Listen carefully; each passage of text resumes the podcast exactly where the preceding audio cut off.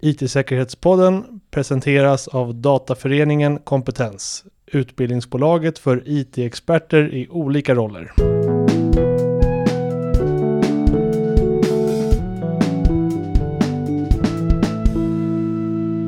I dagens avsnitt av IT-säkerhetspodden har vi Kalle Dalin med oss i studion. Kalle är Security Sales Specialist på IBM och har nyligen analyserat innehållet i X-Force 2024. Så det tänkte vi också göra, för den rapporten bjuder på en hel del spännande nyheter. Ja, faktiskt för tredje året i rad tar vi oss en titt på trenderna under det gångna året och vad vi kan förvänta oss framöver. Det finns en hel del som sticker ut. Behöver vi till exempel fortfarande oroa oss för ransomware? Och varför har så kallade infostealers ökat lavinartat? Och varför är Europa det mest intressanta attackmålet just nu? Mm. Ja, det ska vi försöka reda ut och en hel del annat eh, tillsammans med Kalle Dahlin. Jag heter Mattias Jadesköld och han som nyss ställde alla de där frågorna är givetvis Erik Salitis. Här är jag. Mm, du lyssnar på det 239 avsnitt av Vitsäkerhetspodden. Precis, vi har kommit en bit. Ja, välkommen Kalle. Tack så mycket. Tack. Ja, så att, eh, lite om dig då innan vi hoppar på själva ämnet. Då. Security Sales Specialist på IBM. Eh, Hur, hur känns det då? Det känns jättebra faktiskt. Ja. Precis, så jag hjälper ju kunder, befintliga kunder och potentiellt nya att eh, försöka hitta vägar framåt. För eh, det så kanske identifiera lite eh, hål de kanske har, alltså Mm. utmaningar. Eh, de kan ju ha blivit hackade redan. Eller så tror de att de kommer bli hackade. Eh, vi försöker också hjälpa dem att... att Och du tror att de kommer bli hackade? Alltså att de känner på sig att någonting är men fel? Liksom. Precis. Ja, okej. Det händer ju saker såklart i vårt samhälle, så många är väldigt oroliga. Ja. Ehm, Det kan också vara så att vi kan hjälpa dem att, att liksom få ett, ett bättre värde av redan eh, investerade teknologier. Då. Så teknologier som de har redan. Mm, precis.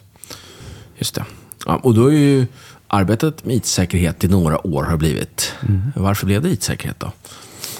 Det är en bra fråga. Jag funderar på vägen hit faktiskt. Mm. Ehm, ja, men jag har väl alltid varit väldigt teknikintresserad. Mm. Min första dator var en Texas Instrument 99. Ja, som- det är ju en klassiker. Välkommen till Rätt vid datorklubben. jag har en sån som jag har fått från farsan. Vet du. ja, ja, det var min pappa som introducerade mig också till det. Jaha, okej. Ja, ja. Mm. Och så började jag med lite programmering, men sen så tyvärr då, så fortsatte jag inte med programmeringsspråket. Men, men jag har alltid tyckt om att bygga mina egna datorer när jag var yngre och sådana här saker. Mm. Familjefar har inte tid med sånt, men Nej. ja. Ja, så blev det säkerhetsspåret så då, Ja. egentligen. Ja. Ha, eh, det var tyvärr programmering förresten. Du är, lite, du är lite sugen att du skulle kunna programmera idag, eller? Ja, men man, ja, på 80-talet som det här var då, så förstod man kanske inte riktigt hur stort internet skulle bli och Nej. webbapplikationer och annat. Så att, det kanske man hade kunnat fortsätta med. Ja, det är sant. Ja, men vi hoppar lite på ämnet då. X-Force eh, eh, för 2024 har precis släppts då. Men vi kan börja lite så här, va- varför finns den rapporten egentligen? Ja, man kan börja med att titta lite på vad X-Force är för någonting. X-Force är en gruppering inom IBM då, som eh, en gruppering av forskare, eh, etiska hackare, eh, Red Team-specialister, alltså sådana som organisationen anlitar för pen penetrationstester och sånt då, utifrån. De har helt enkelt eh, sammanställt Ehm, en massa information från dels våra egna kunder som vi har i, i managed services, men också kunder som kommer till oss när de blir hackade. Ehm, och vi släpper den här rapporten en gång om året för att kunna ge en rättvis bild till eh, folk inom branschen, till våra kunder, till allmänheten, eh, till media, eh, som ni. Ehm, för att kunna ta del av då hur, liksom ge en rättvis bild av hur säkerhetsläget ser ut egentligen. Mm dels på nationell basis, men också på då regional och global, helt enkelt. Mm, just det. Eh, och, och vi, vilka, är det som ska läsa den här då, egentligen? Då?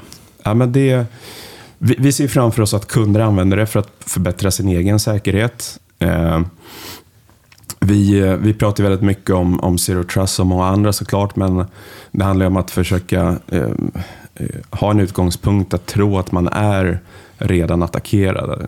Utgå från det i ert säkerhetsarbete så kommer man längre. Och den här rapporten kan ge indikationer då på vart man kanske ska börja titta i organisationen. För det är komplext. Precis. Ja, men jag personligen, eh, lite avslöjande här. Jag, jag brukar ju använda den här eh, som, som min som liksom en källa. Eh, När, jag pratar med kunder, liksom, dels för att se hur, hur liksom den här kundens bransch kanske ser ut, liksom vilka hot som de står inför och såna här saker. Och vad som händer år från år. Så det är alltid lite, det är en ganska tydlig rapport tycker jag. Liksom. Fast den är så omfattande så tycker jag att det är, det är tydligt och enkelt språk där. Men är det något som sticker ut i år då, tycker du? Um, menar du branscher eller? Ja, precis. sett? Vi kan ta Ja. branscher först. Ja. Okej. Ja. Ehm, ja, men I branschen så sticker ju eh, tillverkningsindustrin ut väldigt mycket.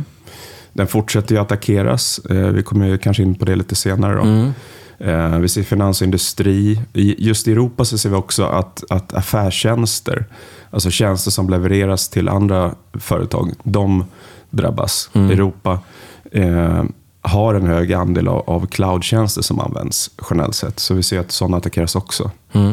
Men även energi och kritisk infrastruktur. ja, just det. Andra saker som sticker ut, eller kanske mest då, om man tittar lite mer på hur attacker ser ut, är ju att eh, vi ser att just informationsstjälande ökar. Mm, just Så att vi det. kanske ser en skiftning där. Ja, vi kommer lite mer till det här. Det var det som du nämnde i början där, Erik. Infostealers. Just Så det är lite intressant. Men eh, så här då. Ja, du skrev ju lite på LinkedIn häromdagen om det mest intressanta. Eh, det absolut mest intressanta observationerna. Eh, ja, vad är det mest intressanta då, enligt dig? Ja, men precis. Det är min lilla egna tolkning av den här rapporten då, eh, bara för att förtydliga det. ja, just det. Så att det inte Men, men, ehm, trampar någon på tårna. Exakt. Eh, alltså en sak är att det här att fler attacker använder sig av legitima konton. Och med det innebär att en, en angripare har kommit över ett, ett, liksom ett befintligt konto med användarnamn och lösenord och kan logga in på det sättet. Och, och, och det gör det extra svårt då att, att se en attack. För att om, om Kalle loggar in eh, så vet vi inte att det faktiskt är personen Kalle. Vi ser bara att det är kontot Kalle. Just det. Om man inte har rätt. Och, och det, är ju, det är ju ganska... Det det är enkelt, så som du beskriver det, som low hanging fruit på något sätt. Liksom att det är enkelt att, att, eh, att använda sådana. Ja, hittar man ett konto helt utan skydd och sådana saker. Mm, exakt. Men en annan sak som är lite intressant är att ransomware sjunker fortfarande Ja, men precis. globalt. Det gör den. Man ska ju fortfarande poängtera då att, att i Europa så är ransomware fortfarande ett stort problem och inte minst i Sverige. Men vi ser att globalt sjunker det. Eh, och, och där tror vi då att det beror på att eh, man helt enkelt går över till att eh, hitta andra vägar in. Och en sak är då med legitima konton och infostealers. Då. Infostealers handlar om att, att komma över information. Det kan vara då använda namn och lösenord, men det kan också vara känslig information som man kan eh, helt enkelt utpressa organisationer. Just det. eh, och Det för. kallas väl för utpressningsprogramvara också? Gör det inte det? På svenska, absolut. Ja. Ja. Ja, Eh, precis. Men, men Extortion soft. Just det. ex, ja, exakt. Ja. Det vi ser här är, är på något sätt makrotrender år till år. Där Mm. Ja. vi ser hur angriparna väljer, precis som vatten, då, enklaste vägen framåt. Mm. Eh, är det väldigt komplext att göra någonting, då undviker man det helt enkelt. Och det är av ekonomiska skäl. Mm, just det, precis. Och vi har blivit duktigare på att stoppa ransomware också. Ja, precis. Framförallt de största organisationerna har ju helt enkelt slutat betala ransomware, Ja. alltså lösensummen. Eh, och istället kanske man investerar i lösningar som kan återställa systemen på ett automatiskt sätt eller på ett semiautomatiskt sätt. Då. Och på så sätt försöka skydda sig. Men problematiken är fortfarande stor, för det är inte alla organisationer som har kommit dit ännu. Ja, just det. Och du nämnde också en produkt här. Vi får väl bli lite produkt. Men IBM Flash System Cyber Recovery. Det är en AI-baserat lagringssystem. Det lät ju Exakt. futuristiskt. Precis, så det handlar om att man ska kunna skydda sig mot ransomware genom att ha inbyggd funktionalitet i sin, eh, sin lagringssystem helt enkelt. Så att med hjälp av machine learning, eller AI om man nu vill kalla det för det, eh, så kan vi automatiskt detektera förändringar i, i datastruktur och vi tittar på ett antal olika parametrar. Och när det händer så kan vi i sin tur då trigga en, en, en Redbook till exempel. Att vi automatiskt tar en snapshot av information som vi vet är fortfarande då inte krypterad eller på något annat sätt eh, ja, tafsad på. eh, så att vi då kan använda den för att återställa systemen då i ett senare läge. Mm, just det. Ja, ja, legitima konton har vi gått in på där uh, phishing då minskar faktiskt. Ja, det gör den. Eh, och, och det är lite samma sak där. Det vi ser med phishing är ju att eh, det, tar, det, det är liksom ett manuellt arbete att skapa ett bra phishing-mail. Ja. Det tar väldigt många timmar. Vi, vi tror att det tar ungefär 16 timmar att, i snitt då, att skapa ett bra phishing-mail. Och Vad det är det här, som tar den tiden då? ja, men du vet, om man ska skriva ett phishing-mail på svenska och det sitter i Singapore eller i Ja. England så måste man ju översätta på ett bra sätt. Och Google Translate kan hjälpa till såklart, men inte hela vägen. Ja, det blir väldigt dåligt. Så, precis. Och det handlar inte bara om att ha korrekt svenska. Det måste ju också vara tillräckligt lockande för att en individ ska klicka på ett e-postmeddelande. ja. Och sen måste själva länken i det och här saker också. det. Ja, precis. Men för att svara på den frågan varför det har sjunkit då. Där ser vi återigen att man hittar enklare vägar in. Eh, på dark web så har vi alla sett i, i flera medier och vi vet själva om att det är otroligt många lösenord och användarnamn som är där ute. Och de här används helt enkelt för att angripa system. Man antar helt enkelt att användaren använder samma lösenord på kanske några servicekonton eller en annan typ av konton. Precis. Ja, ehm, Zero Days är, är, är också någonting som har sjunkit lite. Ja. Zero Days är ju rätt intressant, för det är någonting som vi har pratat rätt länge om i den här Ja. branschen, hur viktigt det är att skydda sig mot dem. Ja. Men samtidigt så står Zero Day-attacker för en väldigt liten del av den totala eh, så att säga, hotbilden. Och en stor anledning till det är helt enkelt återigen på grund av att det är väldigt komplext att skapa ett välfungerande Zero Day-attack. Just det. Det krävs mycket resurser helt enkelt. Eh, om man lyckas få till det så blir det väldigt effektfullt av förklarliga skäl att man inte kan skydda sig mot det. Eh, men å andra sidan finns det då som sagt var uppenbarligen lättare vägar in för angriparna och då väljer de ofta den. Så angriparna har blivit lite lata här på Ja, sistone. jag tänkte det. Ja, Eller mer business-minded Ja, det kanske. kanske är det. Ja, precis. Cost of, bene- cost to benefits. Ja. Eh, men så att man kan, man kan inte riktigt tolka som att liksom, vi behöver inte oroa oss för ransomware helt enkelt, utan det behöver vi fortfarande göra. Ja, ja, vi måste fortfarande absolut eh, skydda oss mot ransomware. Eller Mm, det. tänka på det i vår säkerhetsstrategi. Ja, eh, och så, ja, precis. Vi har pratat om, om de här delarna. Och- om man inte har någon, någon jättebudget för, för att skydda sig då mot de här, de här nya typerna av attacker då, som lågt hängande frukt, liksom att man tar de här kunderna. Vad ska man göra helt enkelt? Ja, men vi, vi, vi ser ju att eh, i Europa till exempel så är ungefär 30 procent av intrången, oavsett vilken bransch du har, eh, externa, alltså publika tjänster som, som publiceras ut mot internet. Och det kan vara eh, VPN, externa VPN-lådor. Det kan vara brandväggar där certifikat har gått ut. Det kan vara eh, admin-inloggning för en, en webbapplikation som man inte har koll på helt enkelt. Och en bakgrund till den problematiken är ju att våra, vår infrastruktur har växt väldigt mycket.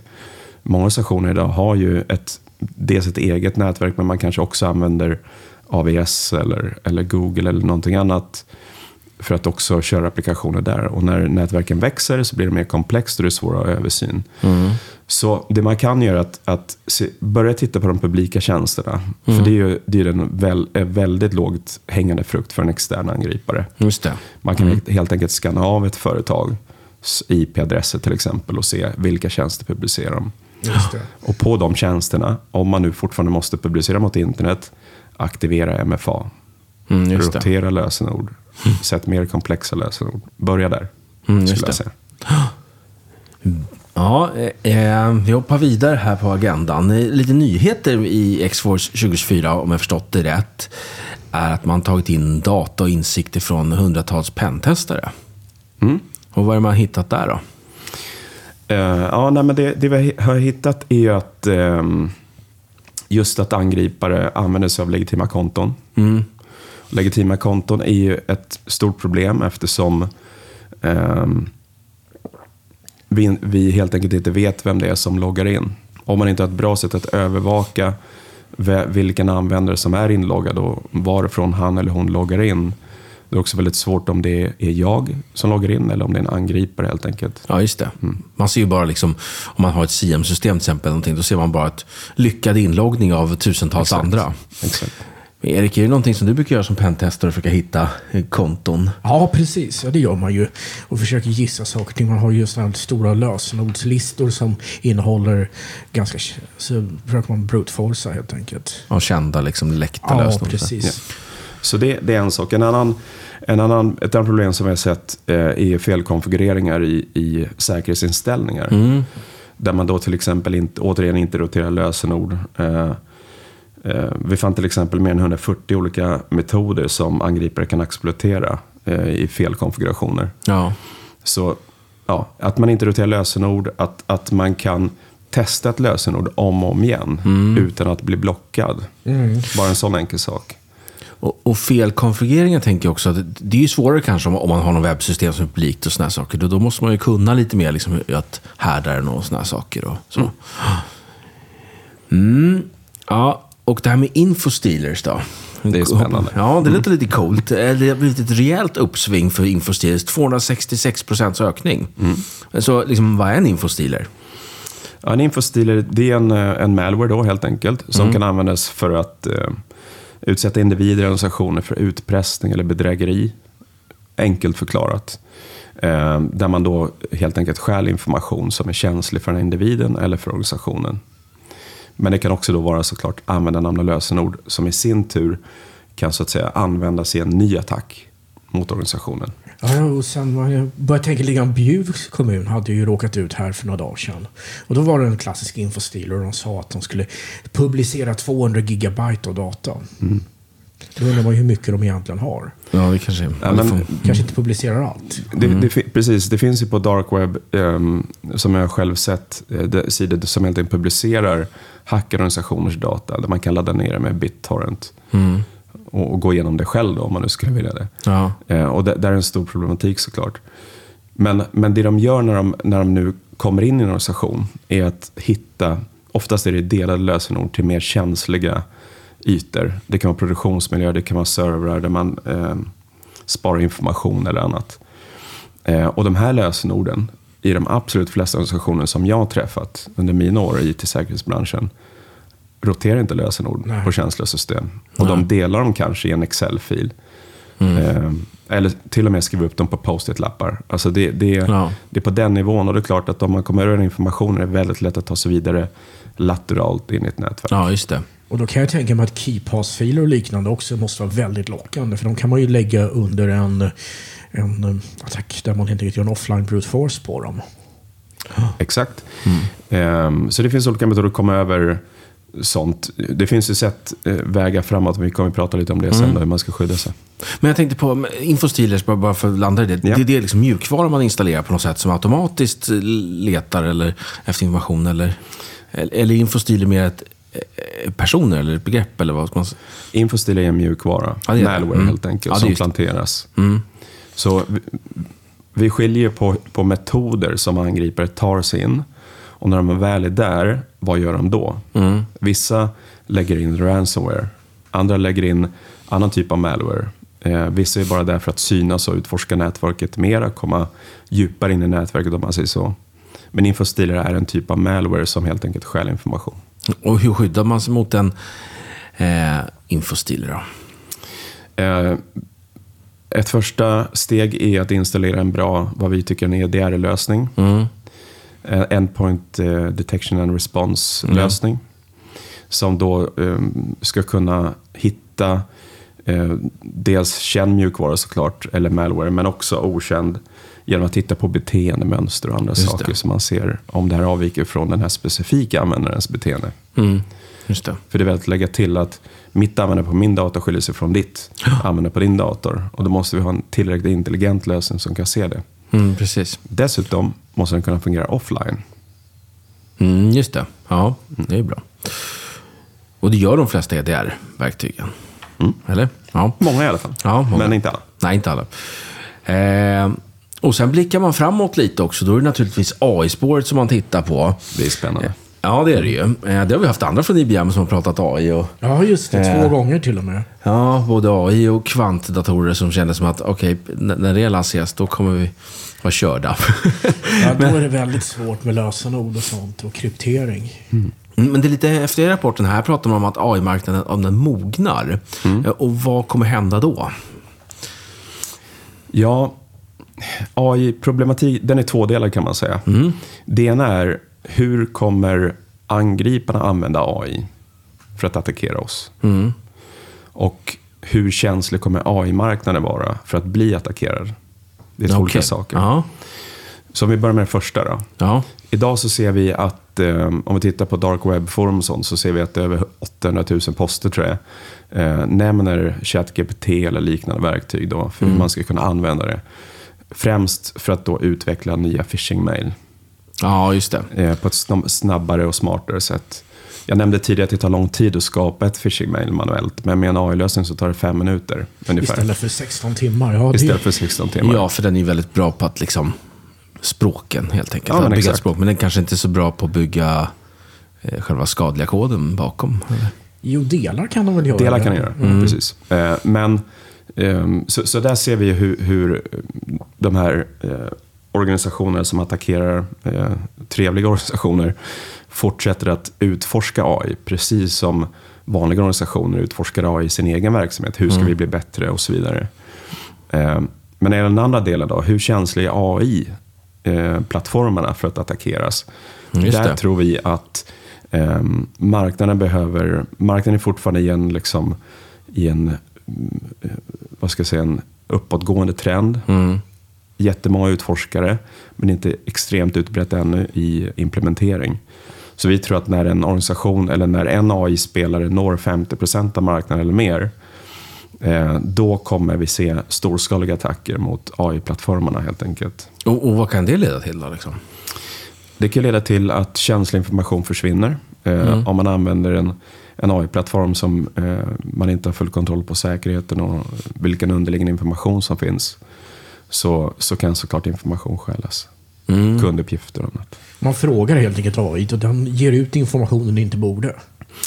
Ja, vi vet ännu inte hur, hur de attackerna kommer se ut. Eh, men vi, vi har ju sett vi, i, liksom historiskt hur eh, Office 365 och, och andra eh, vad ska jag säga, milstenar inom IT Just det. eh, har utnyttjats när de har blivit så pass stora att det är värt för de angriparna att attackera dem. Just det. Så, så, så när AI har blivit liksom tillräckligt moget, det är då det blir intressant liksom, att hugga på det. Som en mogen frukt. Ja, just det. Mm. Eh, aha. Europa, det nämnde du också i början. Europa är fokus. Det här är väl lite, det här är lite skrämmande för oss då, men det är nytt också att det är första gången att det är Europa som toppar på att eh, populäraste regionen på jorden för attack helt enkelt. Då. Eh, 31 procents ökning. Men vad är det för typ av atta- attacker då? Det, just Europa har faktiskt väldigt mycket ransomware fortfarande. 44% var ransomware. Eh, eh, 29% var legitima verktyg och 18% var server access-attacker. Och eh, man ska säga att nu är Europa störst det här året. Eh, året innan tror jag var, var eh, Asien som var störst. Så det går lite i vågor också. Beroende på regionala konflikter, regionala sportevent, stora, Ja, eh, ja. stora val och andra saker. Mm, just det. påverkar de här attackbilderna. Ja, just det. Eller hotbilden ska jag säga. Ja, okej, just det. Ja. Ehm, och ett kapitel i rapporten beskriver Ryssland-Ukraina-konflikten och cyber warfare där. Hänger det ihop någonting med den här? Ja, det hänger ihop på det sättet att, att angripare utnyttjar ju situationer där människor är så att säga extra utsatta. Mm. Så vi har ju sett en stor ökning av phishing-mail för att till exempel stödja eh, Ukraina eller Ryssland för den Just det. delen. Ehm, som sen eh, istället stjäl information Ja. eh, och kommer in den vägen. Och så folk klickar på den typen av mail för att man kanske vill hjälpa till på något sätt och så blir man utsatt. Ja, okej, så det bidrar, eller man ska säga, till, till eh, statistiken kan man säga. Då. Ja, Så exakt. att ju mer händelse det händer i, i en... Ju mer stökigt det är, Ja. desto stökigare blir det för oss Ja, så att just säga, det. mottagare. Får se. Det amerikanska valet, är det nästa år eller? Det är nu i år. Är det nu i år? Jaha, då kanske det blir... Så- kanske svänger igen då. Förmodligen blir det Nordamerika som blir den största. Ja, precis. Ja. Ehm, Men, men vi kan vi också titta på hur organisationer i Europa har attackerats. Och återigen så är det legitima konton som är nummer ett. Mm. Ehm, nummer två är publika applikationer och tjänster. Eh, och nummer tre är externa remote services, alltså VPN-tjänster. Mm, okej. Ja, just det. Och det är också en, en, en sak som kanske är en rest från pandemin, att många jobbar hemifrån. Mm. Om organisationer har kanske inte ehm, de absolut bästa och säkra VPN-lösningarna. Nej, och man kanske lite i kris och panik installerat upp en VPN för att alla börjar jobba hemifrån. Exakt. ja, kanske man inte... Men eh, ja, det borde egentligen drabba hela världen ju, den här pandemin. Ja, vi, vi ser ju att de här eh, tre, stycken, eh, tre olika metoderna är vanligast i, i stort sett alla regioner. Ja, det är så. Ja. ja, och så mitt favoritområde då, som vi var inne och touchade på i början, där, där är attacker per industri. Eh, och det har inte hänt så mycket sedan förra året i alla fall. Då. Du nämnde i början att tillverkningsindustrin toppar fortfarande. Var, varför är det så då? Varför Ja. tillverkningsindustrin är störst? Ja, Eh, Tillverkningsindustrin eh, är ju extremt känslig för eh, avbrott i sin verksamhet. Mm. Vi såg ju på Norsk Hydro här för ett par, ja, bara ett par år sedan, Ja. 2019 eller vad det var. Hu- och de var ju väldigt offentliga med hur mycket pengar de förlorade. Eh, mycket av det var ju produktionsbortfall. mm. Ehm, Så tillverkningsindustrin är ju fortfarande känslig för utpressning. De är känsliga för ransomware som då kan förstöra deras ehm, maskiner och annat vad det är. Sen så ser vi också att tillverkningsindustrin, precis som eh, kritisk infrastruktur, kan ju ha ehm, enheter som kan vara väldigt gamla. De kanske ska Ja, ha en, en levnadstid på 20-25 år för att betala av sig. Eh, Och för 20 år sedan så tänkte man kanske inte säkerhet på samma sätt som man gör idag. Nej. Så att får du access till ett känsligt nätverk så får du också väldigt enkelt access till de här eh, ja, tillverkningsmaskinerna. Mm. Så det är liksom utmaningarna som de har då. Sen på nummer två där så är det finans och försäkringsbranschen. Mm. Och varför är de populära? Ja, kommer man in där så får man ju kan kan man komma över väldigt känsliga uppgifter såklart på Mm. individnivå och annat. Eh, Vi såg att vägen in för fi- finans och försäkring var phishing. Ja, Eh, Och det är rätt intressant tycker jag att, att ändå en tredjedel av attackerna, ungefär 28 procent, var då phishing-metoden att komma in. mm. Och, och, jag tycker det är intressant för att vi har ju pratat om det här i 20, 20 år, 25 år. Hur viktigt det är att inte klicka på mail. Men folk klickar på mail. Så enkelt är det. Ja, men det kanske är bra för oss som jobbar i IT-säkerhetsbranschen då, att folk fortfarande klickar på den där. Så att göra oss jobb. Ja. Nej, men jag, jag tycker också det är fascinerande. Men ja, uppenbarligen. Ehm, så, men de har också eh, problem med legitima konton. Det vill säga att man Mm. loggar in med, med någon annans konto. Det var någon som sa hackare hackar inte, de loggar in. Ja, just det. Det är det nya. Mm. Men, okej, för jag tänker att när det är finans och försäkringsbranschen att det är mycket pengar, men det handlar inte om att stjäla pengar riktigt. Så det är svårt. Alltså, stjäla information är ju viktigt. Ja. Eh, men också plantera ransomware. är en stor del. Men det, det handlar om att, eh, för de här angriparna hur de ska få ut tillräckligt med pengar. Och de tar enklaste vägen.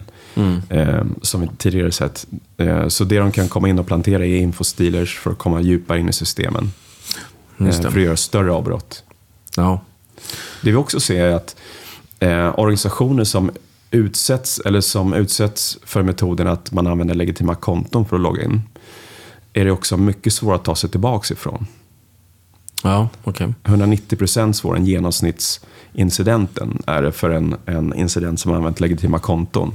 Hur kommer det sig då? Det, är det generellt sett en sämre säkerhetsnivå, eller? Ja, men, eh, återigen, om någon loggar in som mig, som inte är mig, Ja. så kan det vara väldigt svårt att se exakt eh, vad som har hänt eftersom man kanske gömmer sig i den trafiken som, och applikationer som jag vanligtvis använder. Ja. Så det krävs ett större forensiskt arbete och förmodligen större förändringar med lösenordsförändringar på flera olika system och liknande. Ja, just det. Så det kan finnas många förklaringar, men det är mer komplexa attacker Mm. som är svårare för mottagaren av angre- angreppet. Så att säga. Ja, och det, det som är lite småirriterande också är ju det att det är ju enkelt i förebyggande syfte. Att, att leta efter sina konton som är öppna och, och eller som inte används eller som är dåliga lösenord och sådär saker. Att jobba med det. Det är ju ingen ny, dyr, stor IT-säkerhetspryl man behöver stoppa in. Det är bara Nej. att tänka till och jobba med sina um, konton helt enkelt. Och sen servicekonton vill jag ju hö- höja ett finger för. Ja. För de glömmer man normalt bort och de är inte med i den vanliga lifecycle-hanteringen. När en person slutar kanske man tar bort personens konton. Men om en applikation inte används längre, vem kommer ihåg att ta bort de här här tjänstekontona de kör på. Mm. Det, precis. Ja, mitt rekord själv när jag varit ute är ett servicekonto som inte hade ändrat lösenord på 25 år. Okej. Eh, Då kan man gissa utan att nämna bananskal.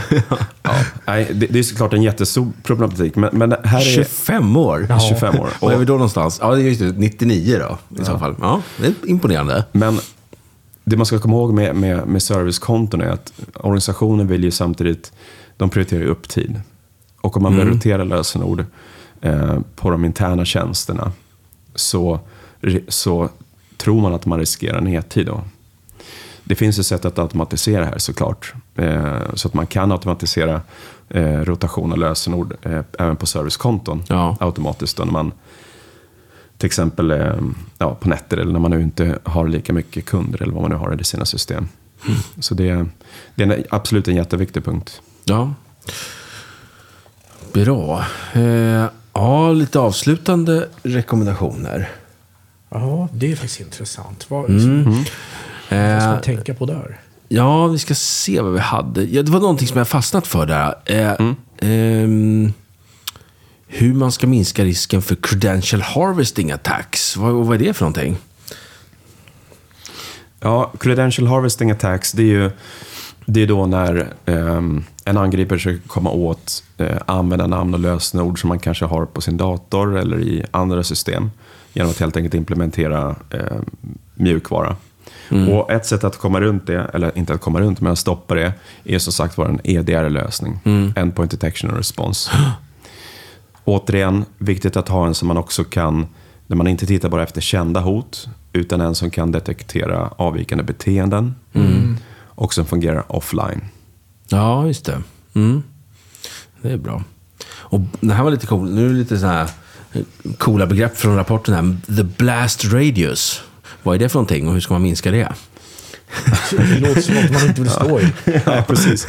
ja, men blast radius, det handlar ju om effekten av en attack, helt enkelt. Så att ehm, ju allvarligare attack, desto större effekt blir det. Eh, Ja. Om en vanlig användare som inte är, är administratör eh, på något sätt, till exempel inte på sin dator och inte på något annat system. Om en sån användare blir attackerad så blir, man, så blir effekten inte speciellt stor.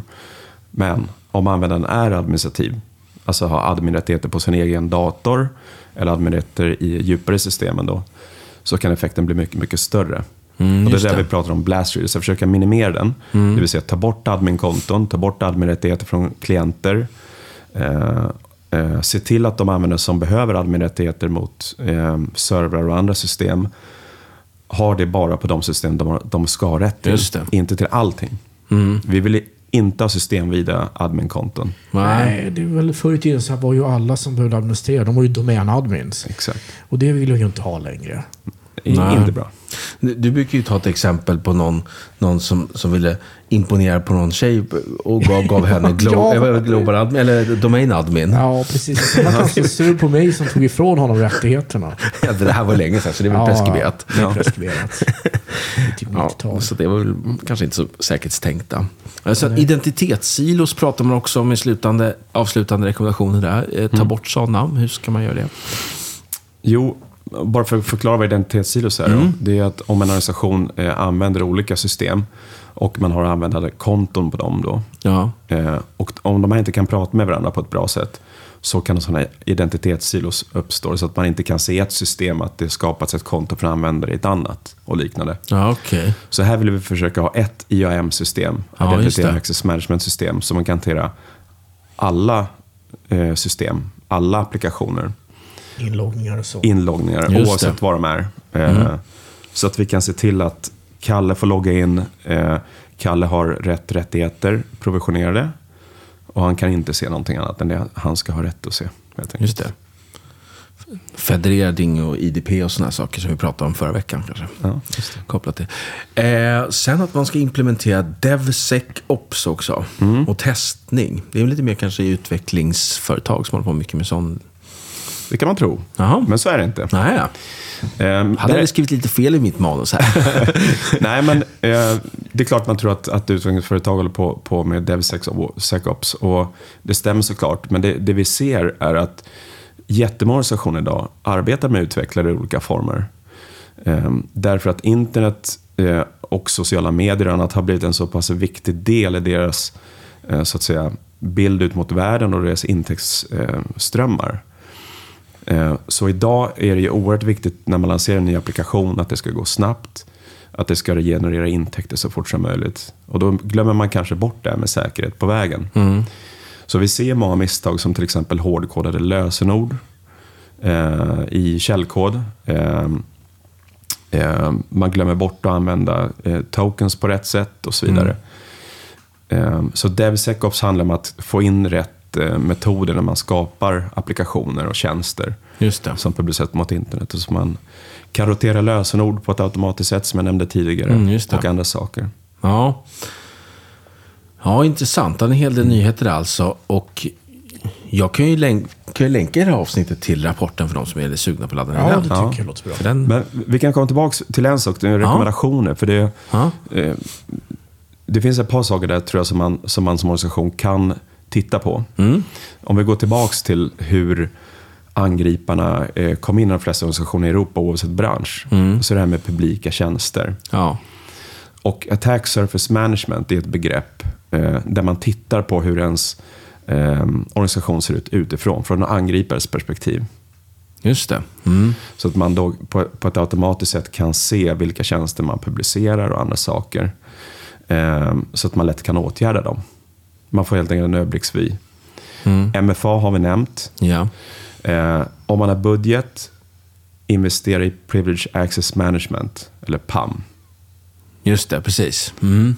Och det handlar om att ta kontroll över alla eh, adminkonton i hela organisationen. Gömma lösenord för människor och istället ge dem access på ett direkt sätt till de resurserna de behöver. Just det. Oavsett om det är on-premise eller cloud.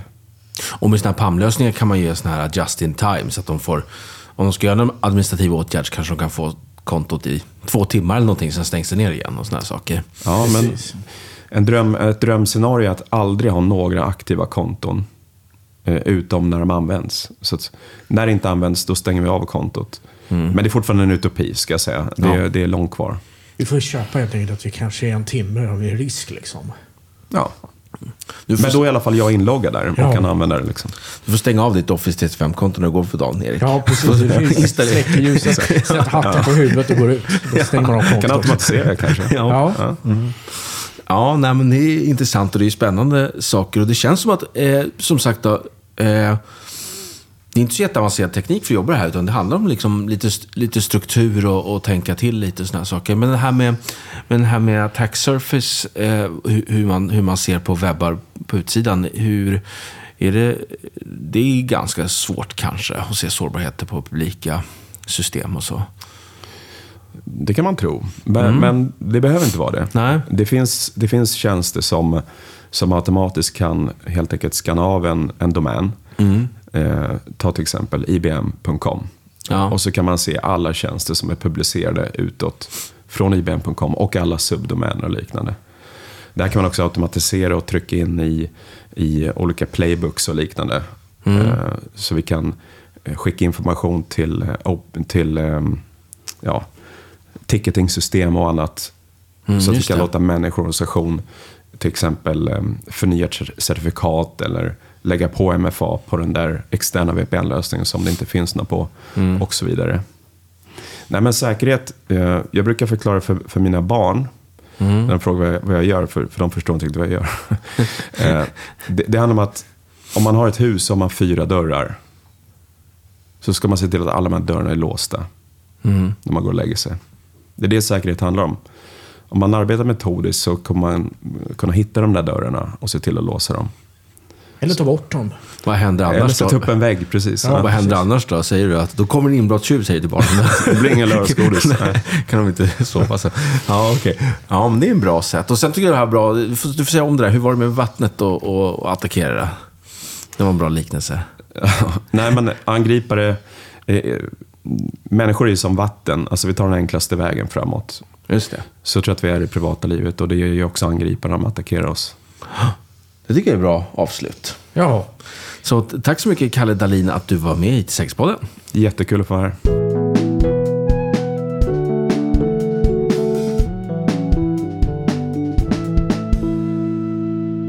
IT-säkerhetspodden presenterades av Dataföreningen Kompetens, utbildningsbolaget för IT-experter i olika roller. Vi erbjuder vidareutbildningar inom IT-arkitektur, verksamhetsledning, förvaltningsledning och informationssäkerhet.